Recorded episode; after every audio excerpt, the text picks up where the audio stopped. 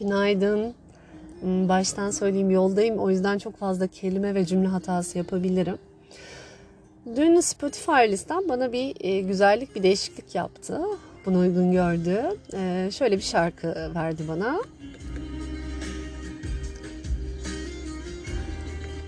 Normalde çok girdiğim bir frekans alanı olmadığı için sanırım bende birçok şey tetikledi şarkı ve mütemadiyen dünden beri aklımda olan şey yaz süreci. Fiziksel kayıptan bahsetmiyorum ki bizlerin birçoğu fiziksel acılarımızı ya fiziksel kayıptan doğan acıları dahi yaşayamıyoruz. Abimi kaybettikten sonraki süreçte iki ay ağlayamamıştım.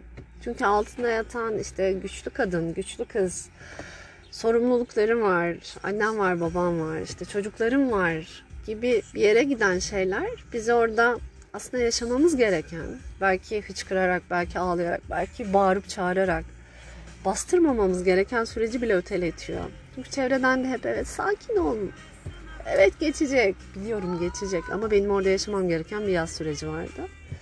Neyse velhasıl o zaman bu e, farkındalıkta değildim bu konuda. Benim bugün bahsetmeye çalıştığım şey görüneni bile yaşayamazken böyle görmezden gelip yokmuş gibi davrandıklarımız. Ne bunlar? Yer değiştirme, alışkanlıklarınızdan kopma, hayatınızda o en sevdiğiniz ya da işte onsuz yapamam dedikleriniz. Bu bir kişi olabilir, bir eşya olabilir, herhangi bir eylem olabilir, her şey olabilir. Yüzmeyi seven bir insanın birden hayatının dan bunun çekildiğini düşünürsene ya da o çok sevdiğiniz insanın artık sizinle olmaması gerektiğini fark ettiğiniz o an. Bunların hepsi aslında yasa hak eden derin şeyler.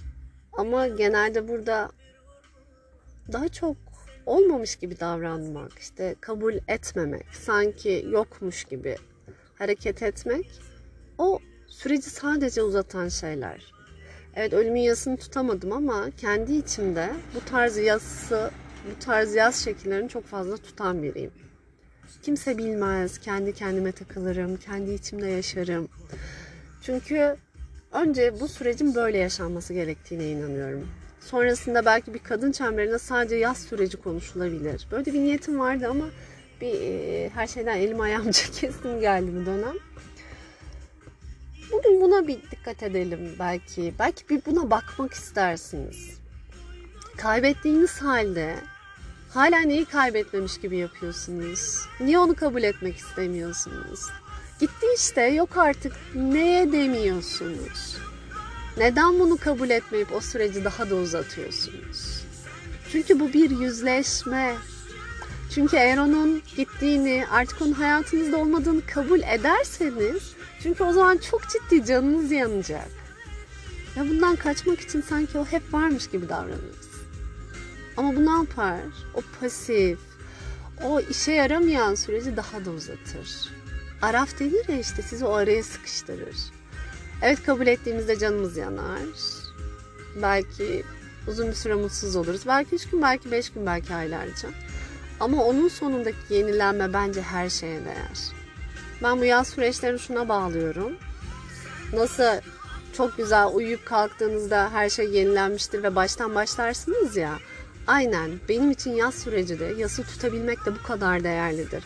Çünkü her zaman bu süreçten çıktığımda çok daha net görebilirim her şeyi. Tabii dibine kadar yaşayabilip kabul edersem. O zaman bambaşka farkındalıklarla bambaşka bir noktadan başlayabilirsiniz. Kimseye gülmek zorunda değilsiniz. Kimseyi dinlemek zorunda değilsiniz. Kimseye onlar için bir şey yapmak zorunda değilsiniz.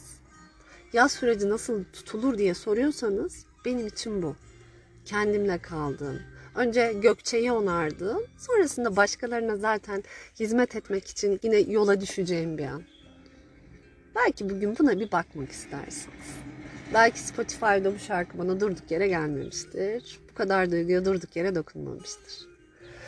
Tekrar diyorum hatalarım olduysa, sürçülisan ettiysem affola. Gününüz güzel geçsin. Çok çok öpüyorum.